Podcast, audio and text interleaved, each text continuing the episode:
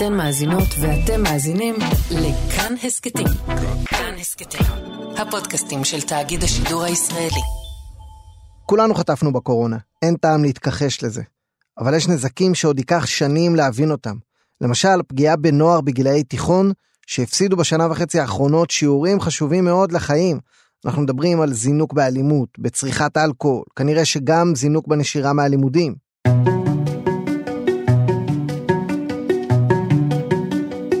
היי, אתם מאזינים לעוד יום, אני עקיבא נוביק, והיום נכיר את ההשלכות הקשות של הקורונה על בני נוער. אתה רואה את בן 13 עושה פה בן. כמעט כל הבית ספר שלי שותה כבר ג'וינטים. הייתה פעם אחת ששתיתי המון, ואנשים הביאו אותי לבית, לא, לא הייתי בהכרה. ואז קמתי בבית חולים, ההורים שלי לקחו אותי לבית חולים.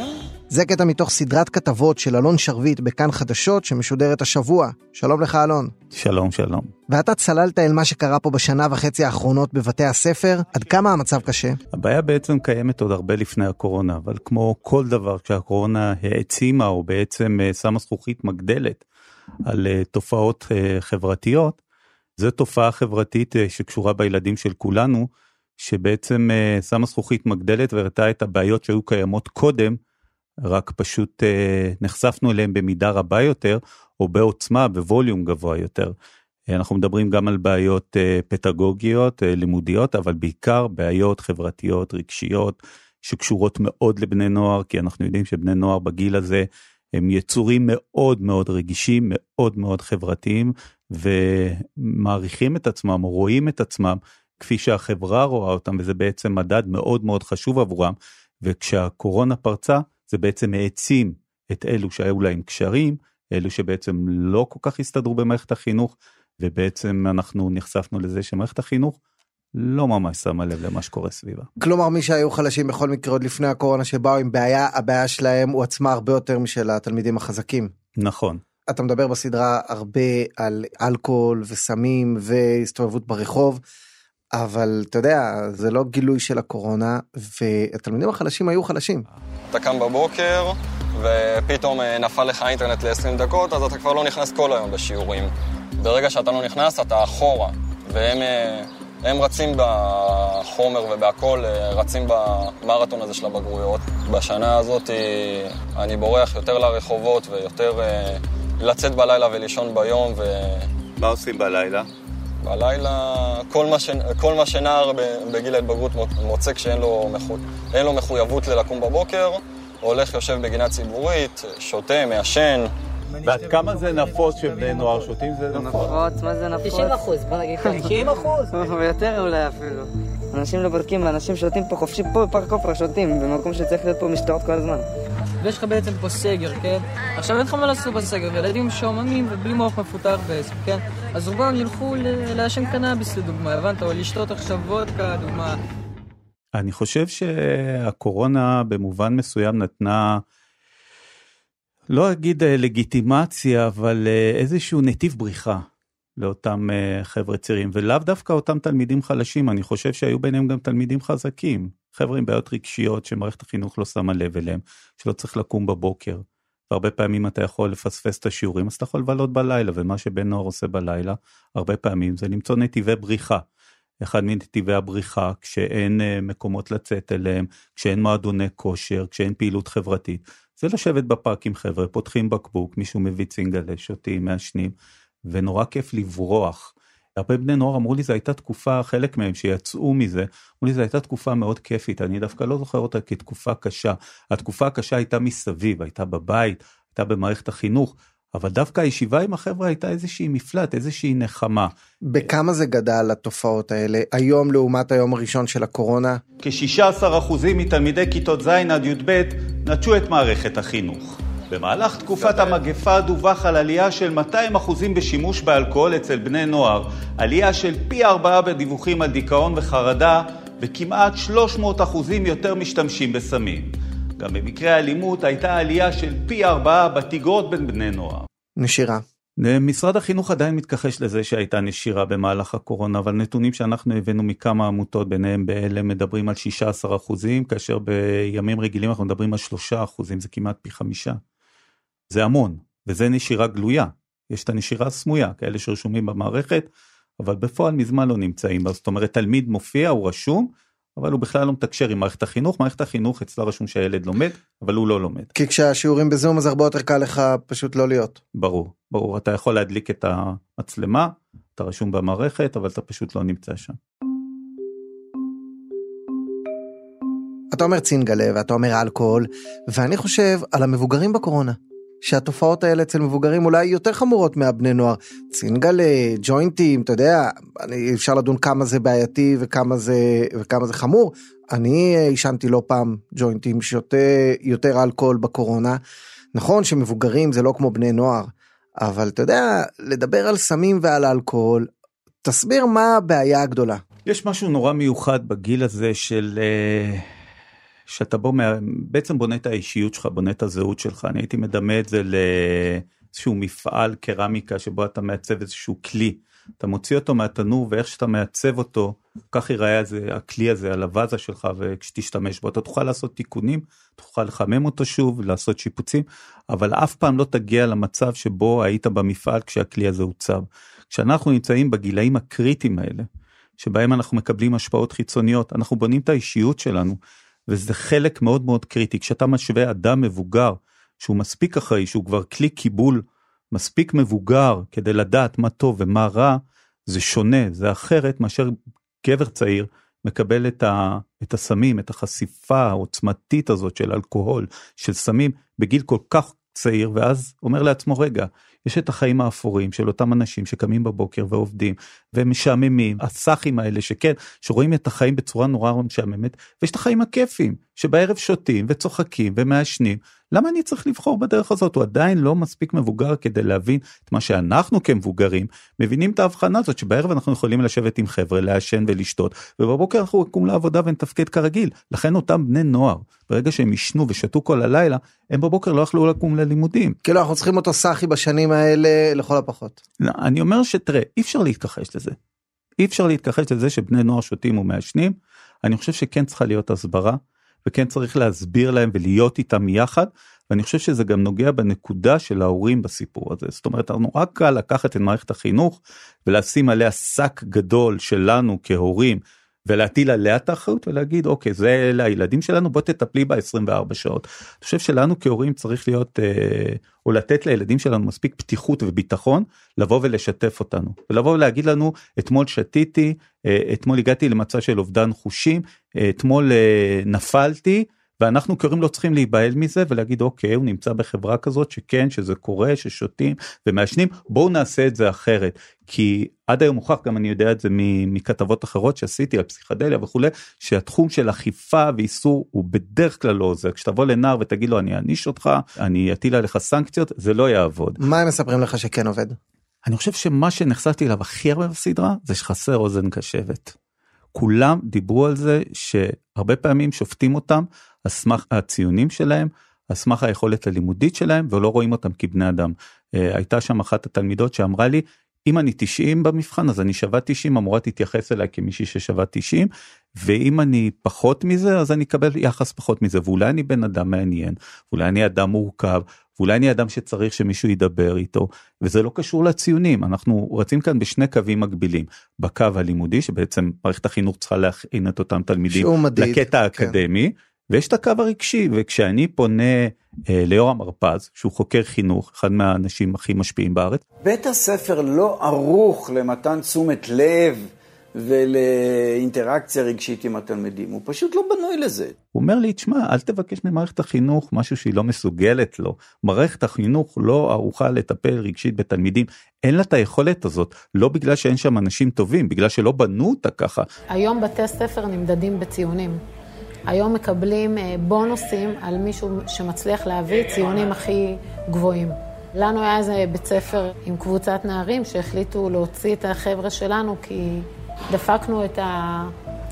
את הממוצע. אנחנו מציבים למערכת החינוך שק ציפיות שאין לה סיכוי לעמוד. כלומר היא יודעת לייצר לך איקס תלמידים שיביאו 90 במבחן אבל היא לא יודעת להתמודד עם תלמיד שאומר קשה לי. מערכת החינוך ערוכה להכין את התלמידים לעולם האקדמי. זה התפקיד שלה. מערכת החינוך לא ערוכה לחנך את התלמידים לחיים, היא לא ערוכה להכין את התלמידים למצבים המורכבים הרגשיים שיעמדו בפניהם. מערכת החינוך בנויה, צר לי לומר, די דומה למה שהיה במאה ה-19. אתה יודע, יש איזה בדיחה שאומרים, אה, אלוהים העיר אה, שלושה בעלי מקצוע מה, מהקבר שמתו לפני 200 שנה, אחד מהנדס, אחד רופא ואחד מורה. המהנדס מגיע למקום העבודה שלו עם לוח שרטוטים, עם מפות וזה, אומרים לו מה אתה עושה פה, צא מפה, זה כבר לא, כולם עובדים עם מחשבים, מגיע הרופא עם כוסות רוח ואומרים לו, תסתלק, אין, אין לך מה לעשות כאן, כוסות רוח זה מזמן. מורה מגיע עם תיק, פותח, מתחיל ללמד, ואף אחד לא שם לב שעברו 200 שנה. אשכרה.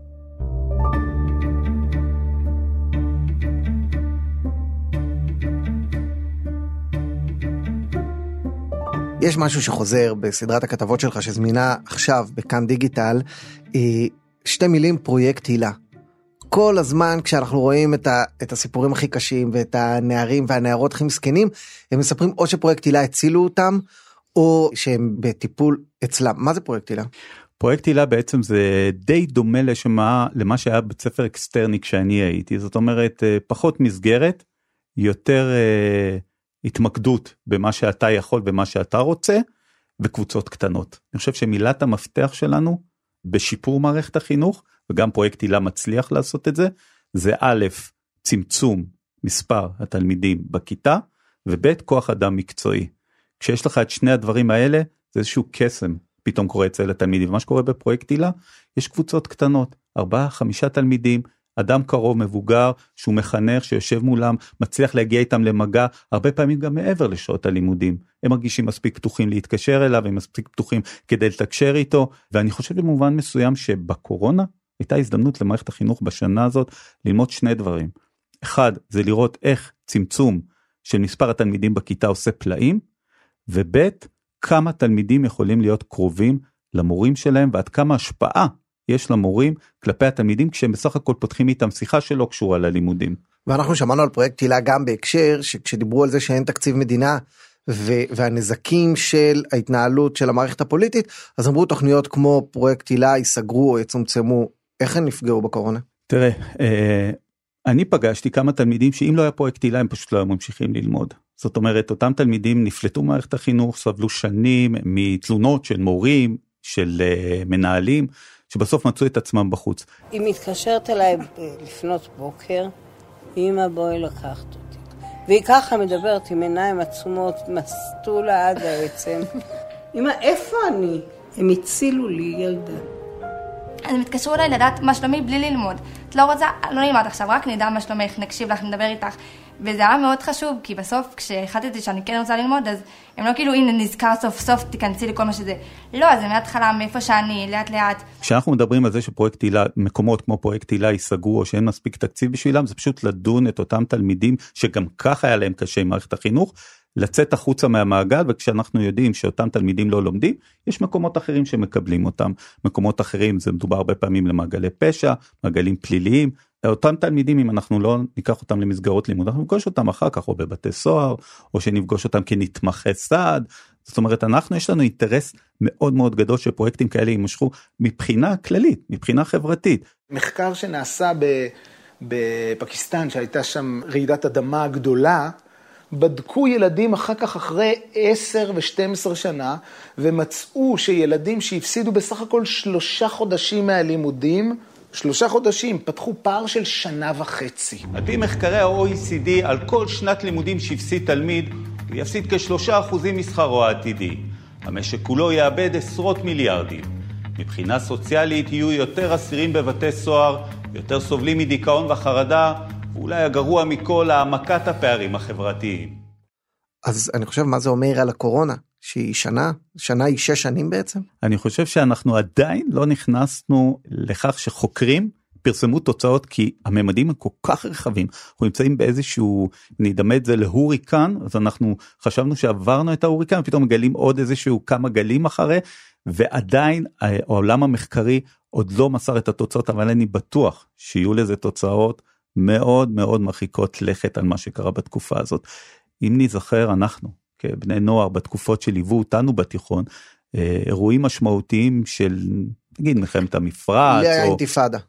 נסעתי באוטובוסים ממוגני ירי אני בטוח שזה דפק לי ולחברים שלי את הלימודים.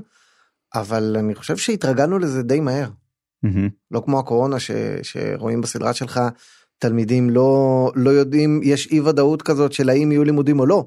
אנחנו גם באינתיפאדה תמיד כל יום היה לימודים וכל יום דיברו איתנו על זה. נכון. פרונטלי. נכון, נכון, אני חושב שגם אני הופתעתי מעוצמת הרגשות שתלמידים נחשפו בפניי, בני נוער הרבה פעמים לא חושפים את הרגשות שלהם, וכשהם דיברו איתי בכזאת שפה גלויה על איך, איך הם מרגישים, חלקם אפילו ממש פרצו בבכי מול המצלמה, הבנתי איזו עוצמה הייתה לשנה הזאת, וכשאנחנו כמבוגרים מסוגלים להדחיק, לשפץ, לשפצר את הזיכרון שלנו, להדחיק שגם אנחנו נדפקנו. בדיוק, גם בקורונה אגב. ברור, כן. אנחנו נגלה את זה יותר מאוחר, אבל הם מרגישים את זה עכשיו. הם מבחינתם חיים בתוך הסערה הזאת עכשיו. מבחינת ההשפעות המרחיקות לכת אין לי ספק שיהיו לזה השפעות מרחיקות לכת. השאלה היא כמה אנחנו יכולים לכבות שרפות כרגע. מה מערכת החינוך למדה מהשנה האחרונה הזאת ועד כמה היא יכולה ליישם בשנה הקרובה שאנחנו יודעים שגם היא תהיה שנה מורכבת עד כמה יכולים אה, ליישם את ההחלטות או את הלקחים ממה שקרה בשנה שעברה אני לא בטוח שמערכת החינוך עדיין עשתה את שיעורי הבית אני מאוד מקווה שאני טועה. איפה כן? איפה רואים שאנחנו יותר חכמים מלפני שנה וחצי? תראה יש לי ילד במערכת החינוך יש לי ילד אחד בבית ספר יסודי ויש לי ילד אחד בתיכון יש לי ילד שסיים כיתה א' הוא מעט מאוד היה בכיתה א' אמא שלו ישבה איתו בבית ולימדה אותו לקרוא. פשוט לא היה מישהו אחר כיתה א' זה כיתה שבה המורה רואה את האחיזה בעיפרון היא רואה איך הוא כותב היא שומעת אותו יש חשיבות מאוד גדולה לקשר הבין אישי וכשזה היה בזום זה היה חסר סיכוי. זה אפילו לא היה חסר סיכוי זה היה נורא מאכזב. אז אמא שלו פשוט ישבה ל- ללמד אותו לקרוא. אני לא רואה איפה איפה זה השתפר. אני לא רואה איזשהו משהו שמערכת החינוך עשתה בקיץ כדי לנסות להביא את התלמידים לכיתה ב' אותו דבר בתיכון. אבל אני כן יכול להגיד לך ש... שיש נכונות שיש רצון אני יודע שאני שומע מהרבה מורים גם אה, אצלי בבית וגם כאלה שראיינתי שנורא רוצים לשים דגש על הנושא הנפשי. מאוד מאוד חשוב להם ליצור חזרה אינטראקציה בין התלמידים התלמידים לא ראו אחד את השני הרבה זמן אומרים "הת- הלימודים יכולים לחכות כרגע בשלב הראשון בפתיחת השנה אנחנו רוצים נורא לקשר בין התלמידים בין המורים לתלמידים אז כן יש נכונות עד כמה זה יהיה אפקטיבי אני לא יודע. אני חושב על הילד שלך יושב בבית אמא שלו מלמדת אותו לקרוא ולכתוב ואני חושב על ילדים גם מי שהראית בסדרה שלא מצליחים באמת ללמוד דרך זום וההורים שלהם עובדים מאוד קשה ולא יכולים ללמד אותם.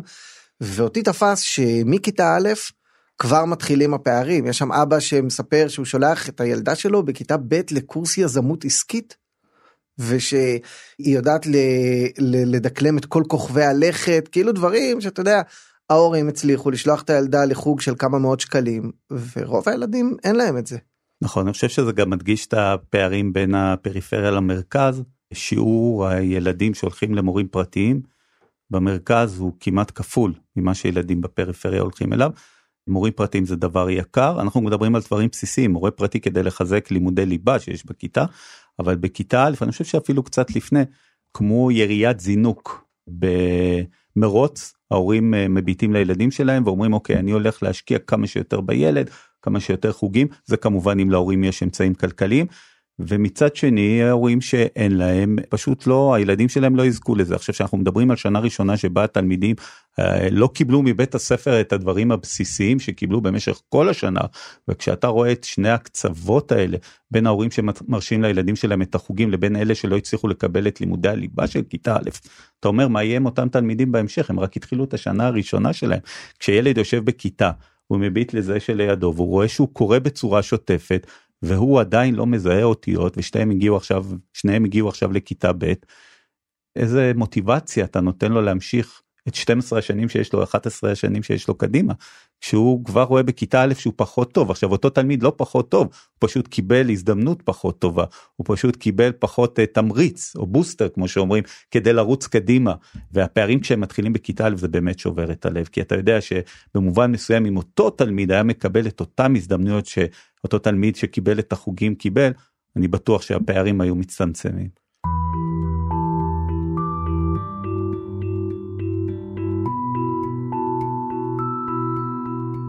ונגיד ששרת החינוך יפעת שאשא ביטון סירבה להתראיין, סירבה בכלל לדבר איתכם על, ה- על הנושא הזה, אתה מתרשם שיש הפקת לקחים, שיש עיסוק במשרד החינוך בהיבטים הרגשיים של הקורונה, בנזקים האלה, או שבעיקר מתעסקים בהאם יחסנו בשעות הלימודים או לא, בעיקר בהיבטים הטכניים? משרד החינוך הצהיר וגם בתגובה שהוא שלח לנו שהוא כן הולך להתעסק בנושא הרגשי ואני מאוד מאוד מקווה שכן השאלה כמה יכולות יש לו עד כמה יש לו אנשי מקצוע ותקנים שיכולים לעקוב אחרי כל כך הרבה תלמידים במסגרת אחת בבית ספר אחד כשיש מעט אנשים שעוסקים בנושא הרגשי. אה, מורה למדה במכללה לחינוך איך ללמד ילדים אני לא יודע עד כמה היא מוכשרת לעסוק בנושא הרגשי הנפשי אנחנו כן יכולים להסתמך על טוב ליבה ועל הרגישות שלה זה טוב ויפה אבל עדיין אני לא יודע עד כמה מערכת החינוך ערוכה לזה ויכול להיות שזה לא התפקיד שלה יכול להיות שאנחנו צריכים למצוא מערכת מקבילה שתיכנס לתוך בית הספר אולי אחרי שעות הלימודים ותוכל לעזור לאותם תלמידים. זהו כי גם בלי הקורונה המורים בפרויקט הילה ועובדים סוציאליים הם גם ככה לא מרוויחים מספיק והם עובדים כמו כבאים מול שריפה ענקית. ו... אתה יודע, לא, לא, לא הייתה באמת תקופה, זה כמו להבדיל שמדינת ישראל תמיד במצב ביטחוני בעייתי, תמיד יש איומים, תמיד מי שעוזרים לתלמידים הכי חלשים ולנוער הכי חלש ומוחלש, הם בכל מקרה בנחיתות. פה תגברו אותם יותר, תקצבו אותם יותר, אה, הוסיפו תקנים, משהו, תחזקו את המערך. אני חושב שזה די דומה, כשאתה דיברת על זה עכשיו, די הזכיר לי את מערכת הבריאות. זאת אומרת, תמיד היינו עושים כתבות בריאות על, ה, על זה שתמיד מר, אה, במחלקות כן. בתי החולים בתפוסה של 120-130 אחוזים, ואז באה הקורונה ואיימה למוטט את מערכת הבריאות הציבורית. נכון, תמיד, תמיד הסתכלנו כזה בחורף, כן, 120 פה, 130 כן. פה, וזה היה מין שעשוע כזה של איך אפשר לעבור את המאה וזה, אבל לא, לא דאגנו עד שבאמת בתי החולים אמרו באי ספיקה. גם מערכת החינוך הלא פורמלי באי ספיקה? אני חושב שזה די דומה. אני חושב שזה די דומה, ואני חושב שזה לא פחות חשוב. זאת אומרת אומנם פה אנחנו מדברים על חיי אדם ופה מדברים על חיי הנפש של אותם ילדים שהפכו לבני אדם מבוגרים. זאת אומרת היכולת הזאת של מערכת החינוך לספוג ולספוג ובמובן מסוים גם לאותם אנשי חינוך שלא מקבלים מספיק שכר שבאים אליהם תמיד בתלונות שנותנים הרבה פעמים מעל ומעבר ופתאום מגיעה הקורונה ואומרים להם חבר'ה גם לא עשיתם מספיק בשביל הילדים באותה תקופה גם להם יש יכולות וגם הם במובן מסוים קרסו. אנחנו הרבה פעמים מדברים על התלמידים, לא מספיק מדברים על אנשי המקצוע, על אנשי החינוך, שגם הם עברו תקופה מאוד קשה, גם הם היו במשברים, גם הם היו צריכים לטפל במשפחה שלהם ולטפל עוד ב-30 תלמידים או ב-35 תלמידים שלהם כדי לתת מענה גם להם וגם למשפחה שלהם. אז גם הם עברו תקופה מאוד קשה ואני לא רואה שהמערכת די תומכת בהם, אני לא רואה שמישהו פיצה את אנשי החינוך, אני לא ראיתי שמחאו כפיים לאנשי החינוך כמו שמחאו כפיים לאנשי הרפואה. זאת אומרת אי אפשר בסופו של דבר לבוא ולהאשים את אותם הורים את אותם אנשי חינוך ולא לספק להם כלים כדי להתמודד עם בעיה כל כך גדולה. ובנימה אה, אופטימית זו נאחל שתהיה שנת לימודים אה, כמה שיותר מלאה כמה שיותר מוצלחת לכולם ונמליץ על הסדרה שלך דור הקורונה בכאן דיגיטל באתר באפליקציה. תודה רבה לך אלון שרביט. תודה תודה. ועד כאן פרק של עוד יום שהפיקה וערכה נועה אקסינר, את המיקס והסאונד עיצבה רחל רפאלי, על הביצוע הטכני הייתה גלית רום אלוני. תודה רבה לשלושתכן. אם אהבתם את הפרק, שתפו אותנו ואת החברים שלכם. אם יש לכם רעיונות לנושאים לפרקים הבאים, ספרו לנו. אפשר לכתוב לנו בדף של כאן הסכתים בפייסבוק, אפשר לכתוב לי, עקיבא נוביק, בפייסבוק, טוויטר, אינסטגרם, מירק, מקושרים, ICQ, חבר'ה. תודה שהאזנתם, נפגש בפרק הבא.